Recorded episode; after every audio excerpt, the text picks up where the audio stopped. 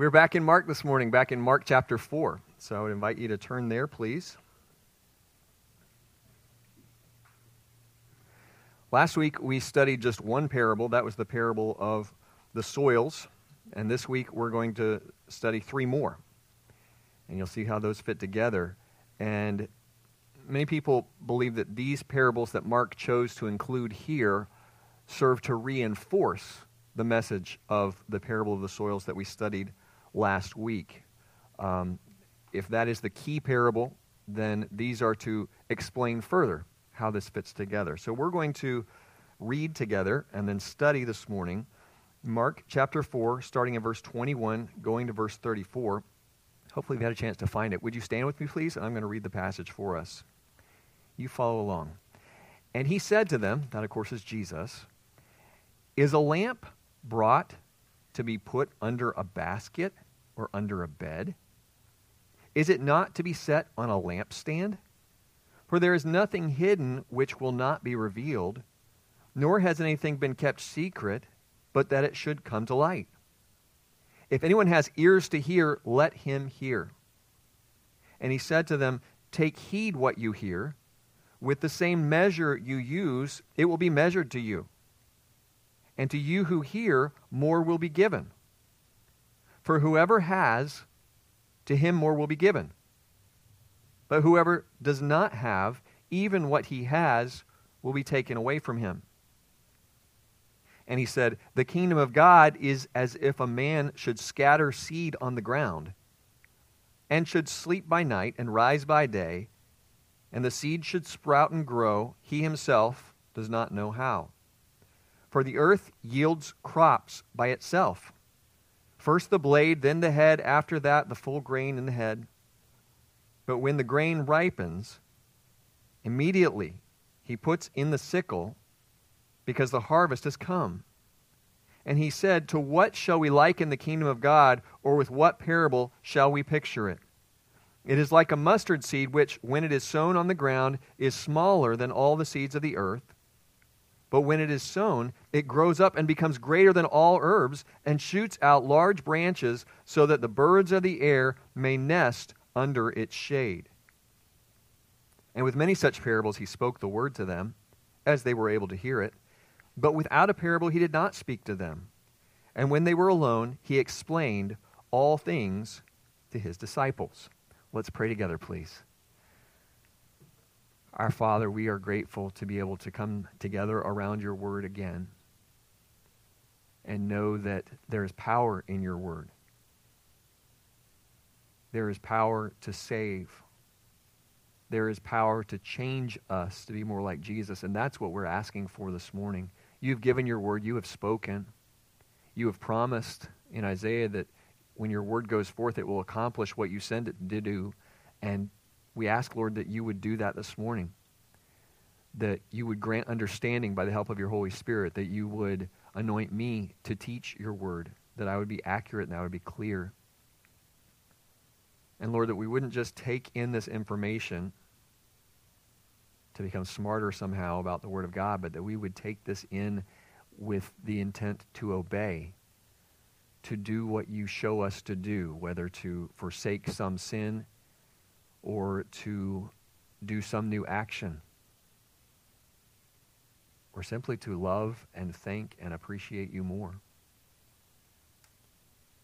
Father, you show us what we need to do and give us ears to hear and hearts that are ready to be transformed, ready to obey, eager to hear from you. Please get glory to yourself through what we do in this time. In Jesus' name, amen. Thank you. You may be seated.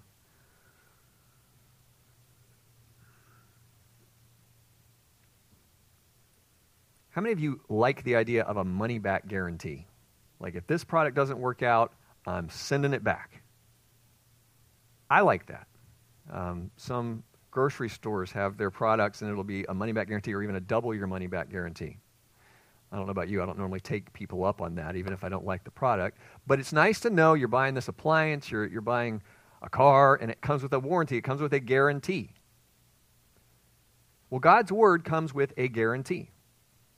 There's a sense in which this passage spells out that the kingdom of God is guaranteed to grow by the power of God. He is backing it up with His Word, He's backing it up with His power. We know from 2 Corinthians that God is the one giving the increase, God is the one growing the kingdom, God is the one applying His Word to our hearts. So, the growth of God's kingdom, according to these parables, occurs in His timing and at His rate of growth and His extent of growth. And it's all according to His plan and by His power. Without His power, without His backing, without His guarantee, none of this occurs the way we're reading about it in Mark chapter 4. I have sort of an outline for you because I see this as three parables. Not everyone calls this first section a parable, but I believe we have the parable of the lamp, verses 21 to 25, the parable of the growing seed in verses 26 to 29, and the parable of the mustard seed in verses 30 to 34. Those are the three sections. Pretty straightforward. You may even have section headings or divisions in your Bible that, show something similar. But I would like for us to dig into these parables to see what question each one of them answers. Normally, at the beginning of the service, I give you here are the one, two, three, or more main points. I'm going to give those to you as we go because I would like for us to answer a question that I believe is implied by each of these parables. So, the, for the parable of the lamp, I believe the question is how does God's kingdom grow? The parable of the lamp is going to answer for us how does God's kingdom grow?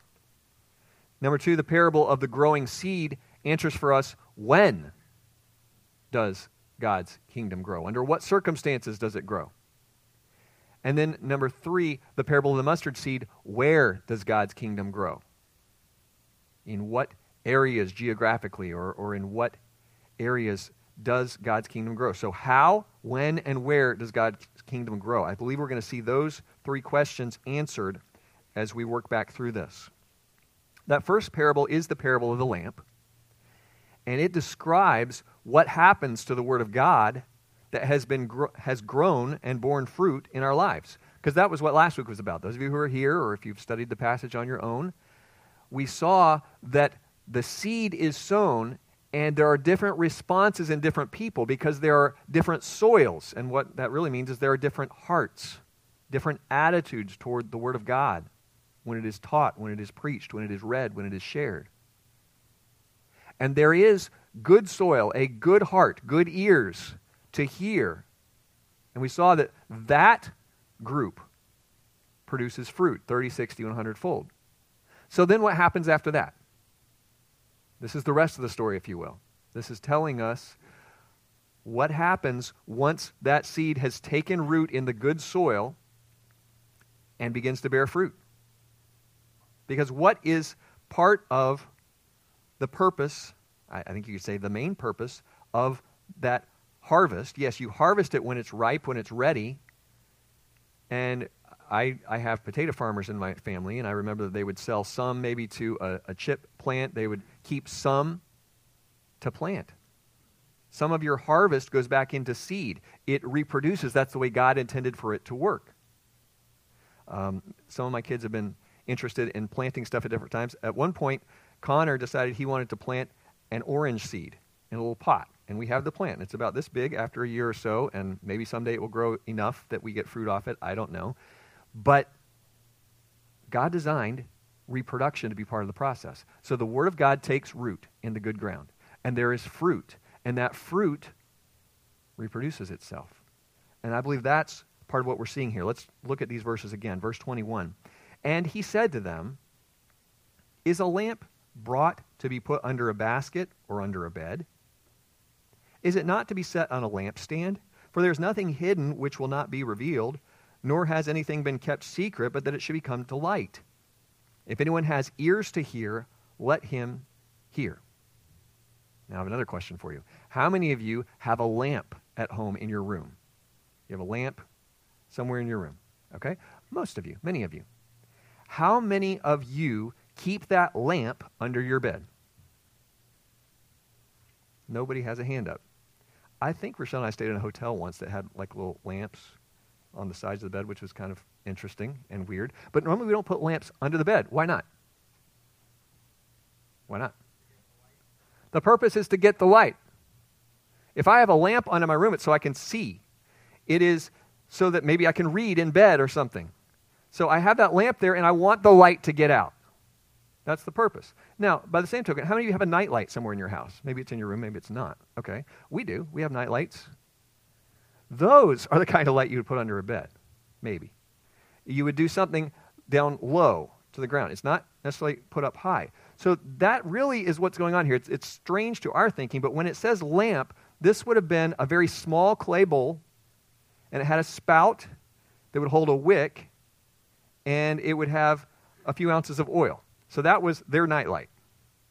And there were even times that they would put it under a mixing bowl or something to make for less light, like a nightlight for us. But the main purpose of that lamp was not to be covered up. And you certainly wouldn't put it under the bed, especially if it's going to catch fire to your bed. That doesn't make good sense to me. You wouldn't do that because what's the purpose? Normally you're going to put it on a lampstand. Well, again, what does that look like? I mean, you may have a candelabra or, or a big lampstand in your mind. For most people, common folk, it was just a shelf in the wall. And you, you put it up there, up high, so that it would provide light to the room. Maybe if you were wealthy or had fancy stuff, then you would have a separate stand for it. But that's what's going on here. To put it under a basket or on a bed would be to hide it to decrease the effect of its light. But normally you would put it on a lampstand so that it could provide light to that room. Now, if we apply this, a lamp that doesn't provide light is pretty useless. Some of you young people are just used to using flashlights on phones, but we used to have battery powered flashlights, and it, if you didn't make sure you, the batteries were good, then you go to turn that flashlight on when the power goes out, and it does nothing. It's useless. It, it's nothing to you. And that, that's the idea that light should have an effect. Light should shine. That's really basic, right? Matthew 5, 14 through 16. These are the words of Jesus. You, he's talking to the people listening, you are the light of the world. A city that is set on a hill cannot be hidden. Nor do they light a lamp and put it under a basket, but on a lampstand, and it gives light to all who are in the house. Let your light so shine before men that they may see your good works and glorify your Father in heaven. What is Jesus saying? He's saying, You are going to reflect my light. Because we read all those passages in John and 1 John earlier in our scripture reading, talking about that God is light. In him is no darkness at all. Jesus said, I am the light of the world. He came that people would have life and light. But now he's talking to the multitude listening, and specifically more to his disciples, and saying, You are the light of the world. Because he wasn't going to stay on earth in bodily form forever, he was going to be represented. And our job is to reflect that light. How does the passage say that happens? Verse 16 says, Let your light shine before people so that they will see what? Your good works and do what? Glorify your Father in heaven. That's interesting to me. Because Jesus is talking about this idea of light in the context of these parables about the Word. And what makes it interesting to me is that we expect the word, okay, we need to speak the word, we need to share the gospel, and we do. We do. But how does Jesus say that they're going to see the light? By what? Good works. They're not going to hear it from your lips, though they will at times. More than anything else, they are going to see your good works and glorify your Father. Your neighbors, they see you come and go. Your coworkers, your fellow students at school, more than anything you get to say to them, they are seeing who God is, what a Christian is, based on the way you are living your life. How are your batteries? Is your flashlight shining?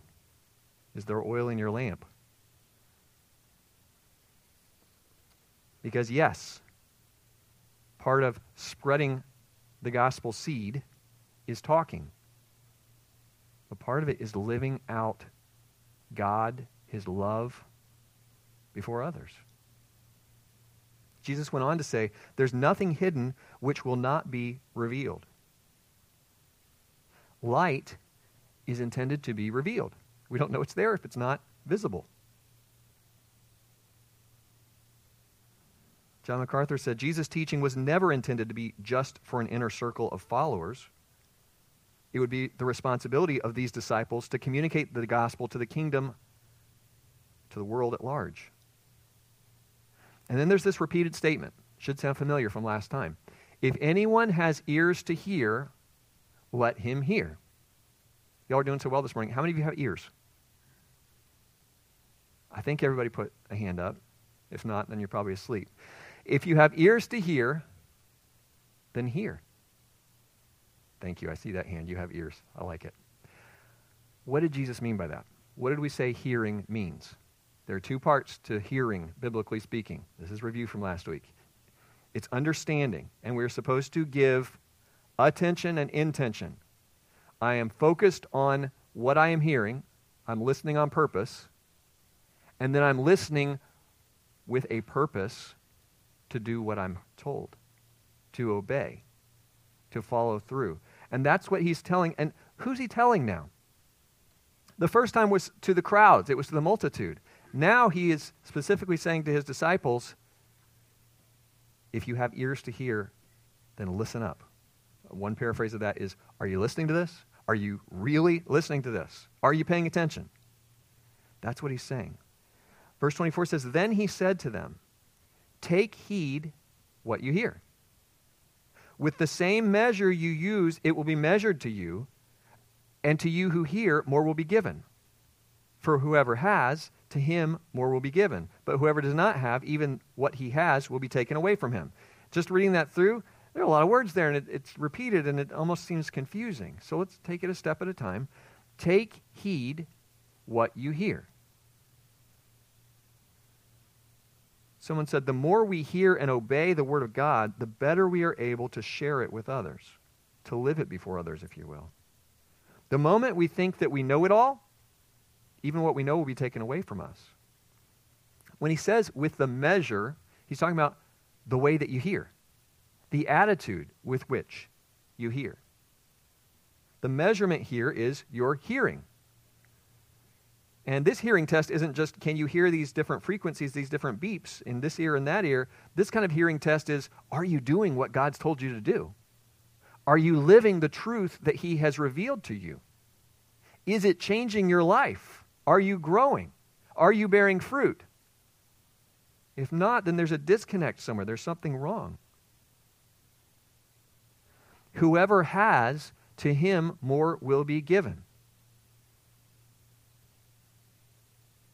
If you have learned spiritual truth, then you're going to learn more spiritual truth. Here's a way in my own life, and I think in yours too, we, we can tell. Let's say that I am sitting down to read God's Word. And I'm reading it, and my mind's wandering all over the place. And I'm almost finished. I don't really know what I read, and I, it just didn't mean anything to me, didn't say anything to me. Well, we talked about last week, there's nothing wrong with the seed. The seed of the Word of God is reliable, there's power in it. We'll talk more about that in a few minutes. The problem is my heart, it's my mind. Maybe I'm distracted. Maybe I'm proud. Maybe there's some sin in my life that I need to confess. There's something wrong because the problem isn't the Word of God. The problem is me. And I may not even know what the problem is. There, there's some days, I, see, I'm a pastor. I've been saved for 40 something years. I've been in the ministry 20 something years. There are still days that I read my Bible and it just, okay, I'm going through the motions. Or I'm really trying and I'm just not getting it. So if that happens to you, then know that you're normal. But there's also something wrong. There's, there's some sort of disconnect. There's something that's not happening the way it's supposed to. Something's being short circuited. And we need to ask God, Lord, what's wrong? But sometimes the problem is I haven't asked God to help me read His Word. Because that's a great way to start. If you're going to sit down and read your, the Bible, then, Lord, would you please show me what you want me to do with your Word today? If I don't start there, then it's probably going to be a lot more of an exercise just going through the motions. But beyond that, search me, O God, and know my heart, and show me if there's some wicked way in me so that I can confess and forsake that sin. Is this making sense? Whoever has to him more will be given. So if I if I've sought God, Lord, please speak to me. There's no known sin in my life. There's some days, thankfully, that it's just jumping off the page. I've never noticed that. I've read that so many times and I've never seen that before. And that happens to you as well, I trust. The Holy Spirit illumines something. It was there all along. And I've never noticed that. Lord did that on Tuesday. I was with a group of pastors and somebody was reading a passage that's very familiar to me. And it just stood out. And the Lord speaks to us because his word is alive and powerful and sharp, and it pierces to our innermost being. Now, a number of us were working through the book of James this summer, so I hope this passage is familiar to you. This is James chapter 1. This is how he described what Jesus is saying here. Verse 22 of chapter 1 Be doers of the word and not hearers only. Because if you're a hearer only, if you're only hearing and not doing, you're deceiving yourself. You're lying to yourself. For if anyone is a hearer of the word and not a doer, he is like a man observing his natural face in a mirror. For he observes himself, goes away, and immediately forgets what kind of man he was. But he who looks into the perfect law of liberty and continues in it, and is not a forgetful hearer, but a doer of the work, this one will be blessed in what he does. Now, you all know this. We've talked about this before. You've studied it, some of you. How many of you looked in the mirror this morning at some point? You've looked in a mirror today. Okay? Most of you. If you haven't, that's okay. But most of us do so. We want to make sure there's not food in our teeth, and, and some of us have enough hair that we need to do something with it so it doesn't look like I just got up out of bed. And what do we do? We see what's wrong in the mirror, if anything's wrong, and we fix it. Because if I look in the mirror and there's some smudge over here, doesn't matter. And I do nothing about it. I don't try to wash it off. I don't try to take care of it. Then I'm going to walk in the door and someone's going to say, What is that? And other people are going to notice it. Why? Because I had the truth. The mirror was in front of me showing me there's something wrong. You need to do something. And I didn't do anything. And that's what it is when we hold up the mirror of God's Word. And He shows us right there, the Holy Spirit saying that. I say, No, there's something wrong with the mirror. There's nothing wrong. And it says he walks away, he does nothing, and he forgets what he's like because he ignored the truth that he had. This is James saying the same thing that Jesus is saying that if you have the truth and you apply the truth and you obey the truth, then more is going to be given to you. What does he say? That one will be blessed in what he does. On the other hand, if I ignore the truth that I have, I'm not reading the Bible or I don't really care what it says or I'm just doing it to check off a box, he's unchanged. He's forgetful. There's no transformation taking place in that person's life. So, what is our first main point? What is the point? What is the answer to our question? God's kingdom grows as believers hear and obey the word and reflect God's light to others. We have the parable of the lamp. That's where this started. And he kind of went into some other things, but we're still talking about the lamp and receiving according to how we listen. So, how does God's kingdom grow? God's kingdom grows as believers hear and obey the word, and as we reflect God's light to others. Who's the source of the light? God is the source of the light. And what are we doing? We looked at it in Matthew. We are reflecting his light by living the Christian life, doing what he's commanded us to do, loving others more than we love ourselves. This next parable, starting in verse 26, this is only in Mark. This is Mark's only unique parable. Of the 30 something, almost 40 parables recorded in the Gospels, this one's only in Mark. And this seems to correspond to last week's parable of the soils. But this time the focus is on the seed rather than the hearts. It's talking about the seed. What does the seed do? How does the, speed, the seed grow? So we're calling this the parable of the growing seed, and it describes the slow and steady growth of the Word of God in His kingdom. Verse 26 says, And he said, The kingdom of God is as if a man should scatter seed on the ground and should sleep by night and rise by day, and the seed should sprout and grow, he himself does not know how. For the earth yields crops by itself, first the blade, then the head, after that the full grain in the head. But when the grain ripens, immediately he puts in the sickle, because the harvest has come. Verse 26, some people believe, are the, wor- the words, and he said, resume the previous discourse. So he gave this parable, remember, to the multitude, and Mark took things a little bit out of order last week to show us he explained the parable to them. So there are some people who believe this is picking up where we left off back in verse, whatever verse that is, verse 20. And here it says, a man.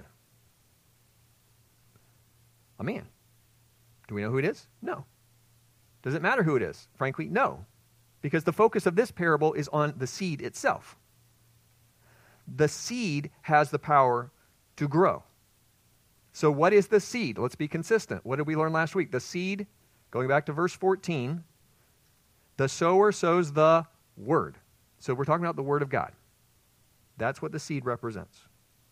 And it will sprout and grow. When the Word of God reaches people's hearts who are receptive, the good soil that we talked about last week, then there is growth, there is fruit. We've covered that, we've been talking about that. And that's what a farmer expects. If you've ever gardened, you plant something and you hope that eventually it's going to sprout and it's going to grow. How? Anybody here? You're a botanist and you can explain to us the ins and outs of germination of a seed? Because the youngest person here may have already done a little school experiment. You take that clear plastic cup and you get some dirt and you put the lima bean seed or whatever in there and you can see it burst open and start shooting up. You see the roots go down and the Anybody with me? Have you done this? Okay. Sometimes you worry me when you stare at me. I've seen this. Our kids have done this, and it's an exciting little experiment. So we understand that it happens, but we don't really understand how it happens. I don't. I can't explain to you how does that seed, which doesn't have a brain, know it's time to germinate? It's time to pop open and start growing a plant.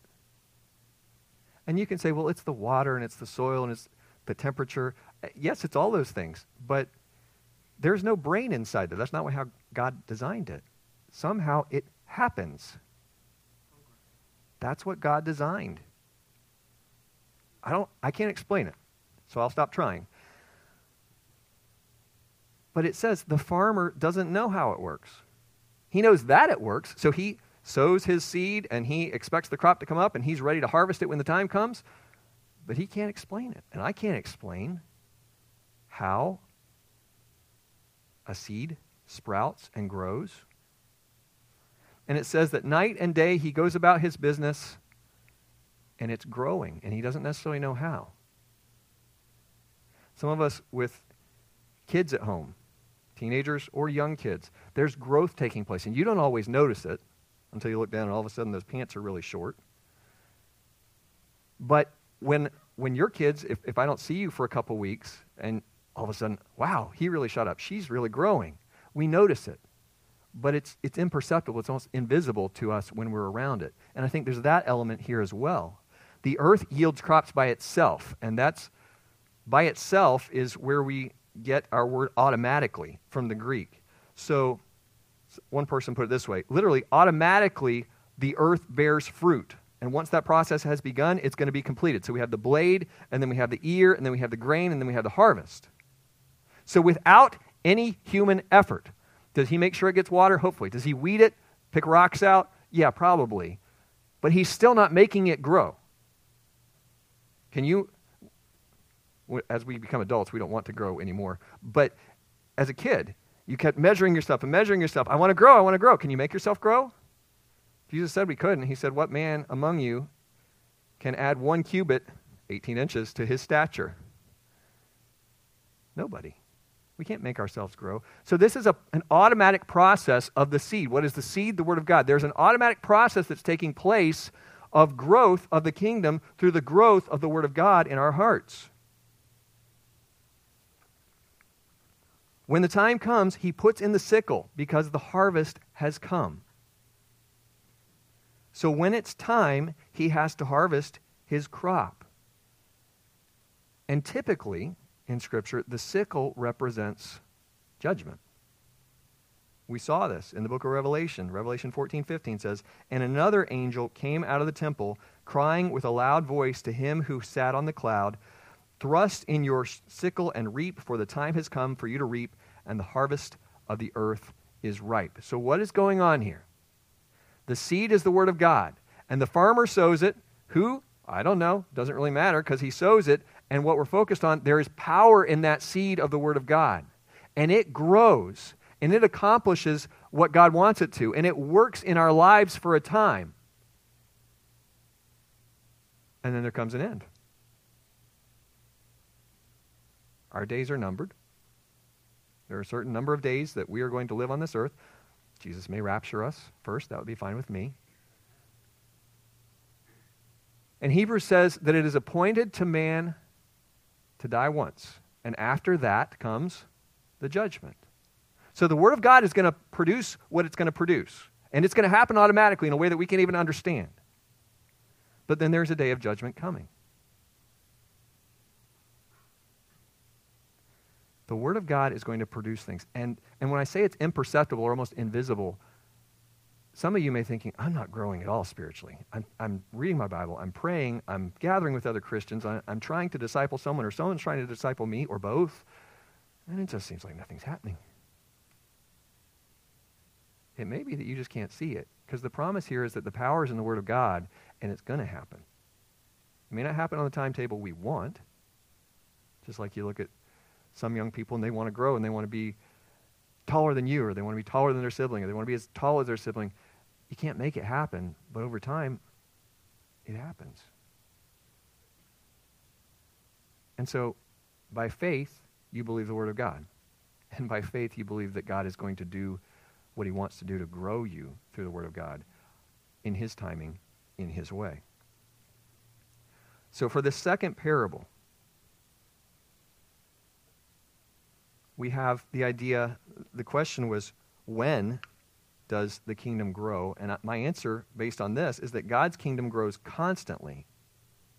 It may be slowly, it may be steadily, it may be imperceptibly or invisibly, but God is going to cause the growth. And how is He going to do it? He's going to do it through His Word.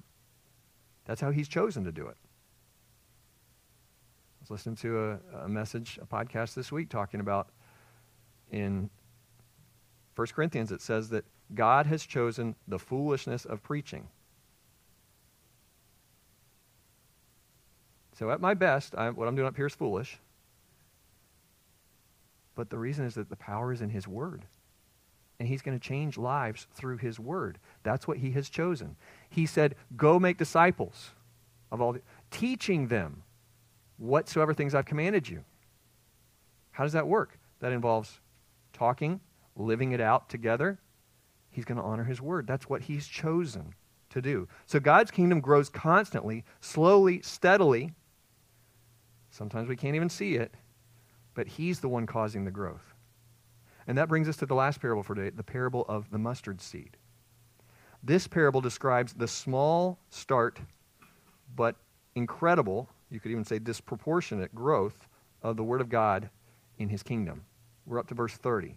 Then he said, To what shall we liken the kingdom of God, or with what parable shall we picture it? It is like the mustard seed, which when it is sown on the ground is smaller than all the seeds of the earth. But when it is sown, it grows up and becomes greater than all herbs and shoots out large branches so that the birds of the air may nest under its shade. So Jesus starts off now with two rhetorical questions. I don't think he was really expecting them to answer, but he's saying, How shall we describe the Word of God? With what should we picture it? Well, he has an answer, and he's going to offer it to us. And his answer involves a mustard seed. Now, mustard, of course, is an herb. Use it in cooking and that kind of thing. Back when everyone was at home during COVID 19, our kids decided they were going to plant a little vegetable garden or, or fruit garden. So we had strawberries, we had broccoli, we had a few other things. But they also had we didn't know any better. So they, they got some plants. There was a mint plant and I don't remember, maybe basil, something. Anyway, but when you plant those type of herbs in a garden, they tend to take over everything. Some of you are nodding. You've experienced this before. It's that idea. So you've actually seen something similar to this, but this is even more so because it's a mustard seed. It says it's smaller than all the seeds, and that's not necessarily the smallest in all creation, but the smallest that they would have known about at that time. It's the smallest one. It was, it was a proverb among them. The smallest thing to talk about would be a mustard seed. So you have a mustard seed, and it was the smallest that they knew about compared to all the other seeds. But what we have, that little tiny mustard seed, I learned this week it's an annual plant. So this is not a tree, a shrub that's going to come back year after year. It grows. And in a matter of three to four weeks, it can grow really big. I'm not saying that's one plant, but a single seed can grow to a 12 to 15 foot bush in a matter of weeks. It is unbelievable growth. It is disproportionate growth to the size of that one little tiny seed, and bam, you have what looks like a tree. At the beginning, you have a tiny seed, but it explodes as it grows. It, it becomes enormous. And this talks about the kingdom of God beginning small. We've read in the Gospel of Mark so far, John the Baptist was saying, The kingdom of God is coming. I am making way, preparing for the king. Jesus came after John was imprisoned, and he said, The kingdom is among you, the kingdom of God is at hand. Repent, the kingdom of God is here. So it began in a person, Jesus. He brought about the kingdom because he is the king. So when he arrived incarnate, he's here as a human, still God, and he's bringing about the kingdom. And how did he choose to begin his kingdom? Well, we saw it a couple weeks ago. He called those he wanted, and he called 12 disciples. And 11 of those disciples continued and were apostles. So, this little core group of 12, and then there were others who believed and followed him, maybe up to about 500. And we read when the day of Pentecost had fully come in the book of Acts. And Peter preached that sermon, empowered by the Holy Spirit. We have thousands of people getting saved. So we start with one, 12, maybe 500. Thousands.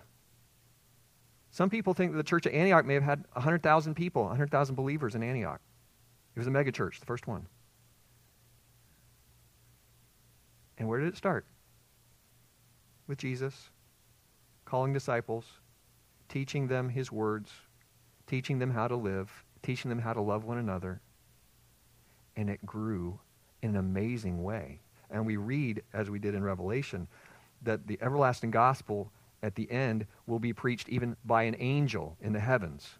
So that everyone alive at that time will have an option and an, an opportunity to hear and respond to the gospel. Not everyone will. But the kingdom is spreading. Now, what do we do with the other part of this, the birds of the air? Some people believe that that's a description just to tell us how big this plant is, that it grows super big and so big that its branches can be homes for birds. Maybe. There are others who believe this is showing that Gentiles will become part of the kingdom, and we are, praise God.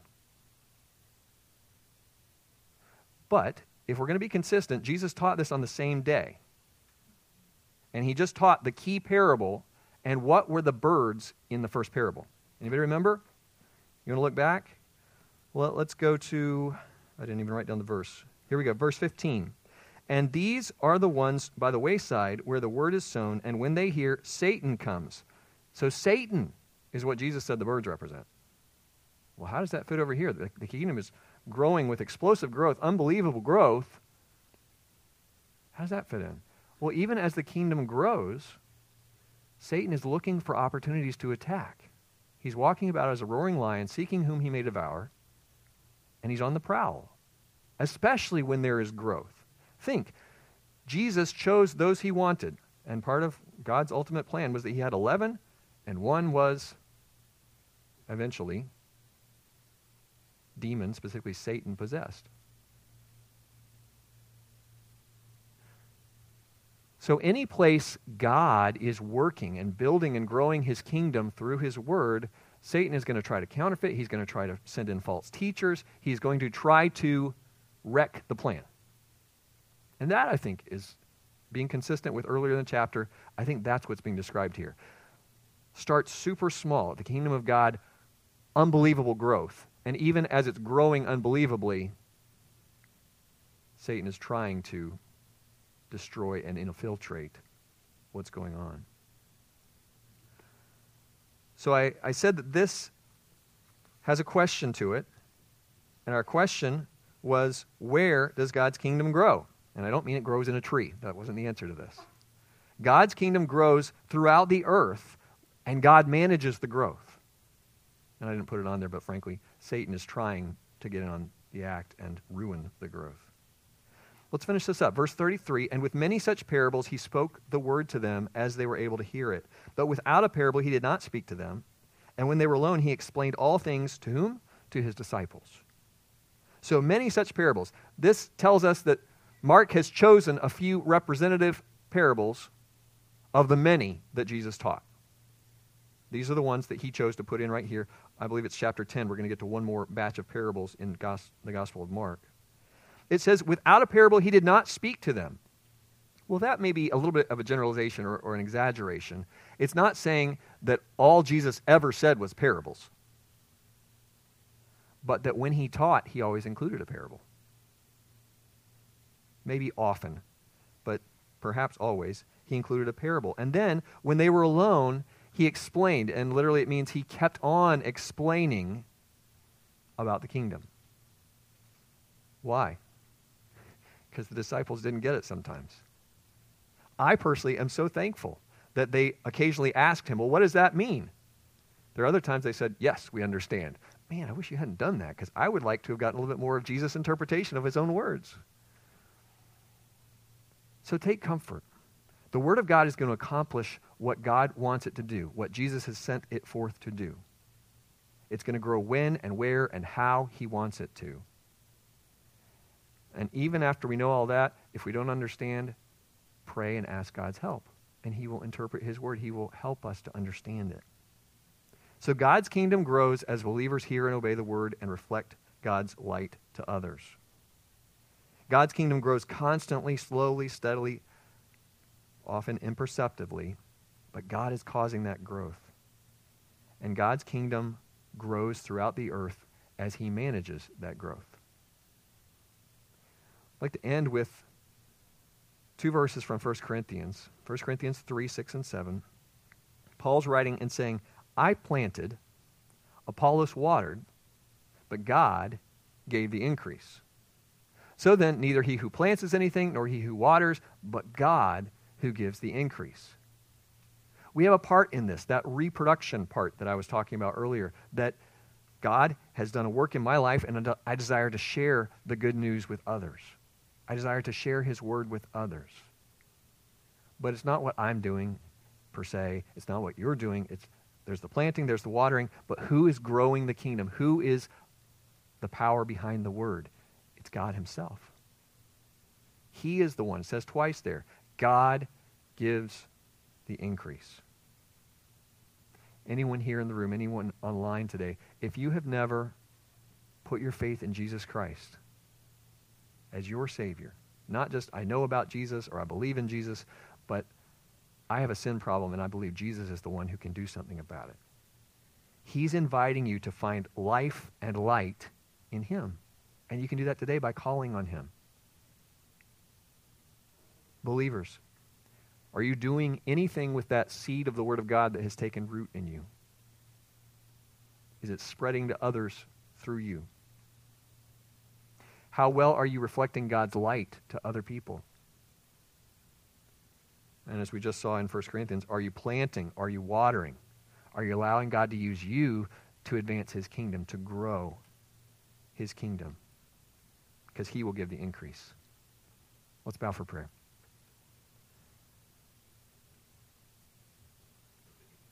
Father, we desire that you would do this work in our hearts.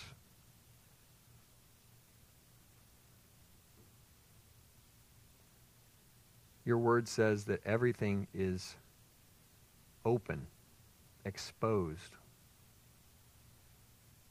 before your eyes. You see into our hearts even right now. You know what people are thinking.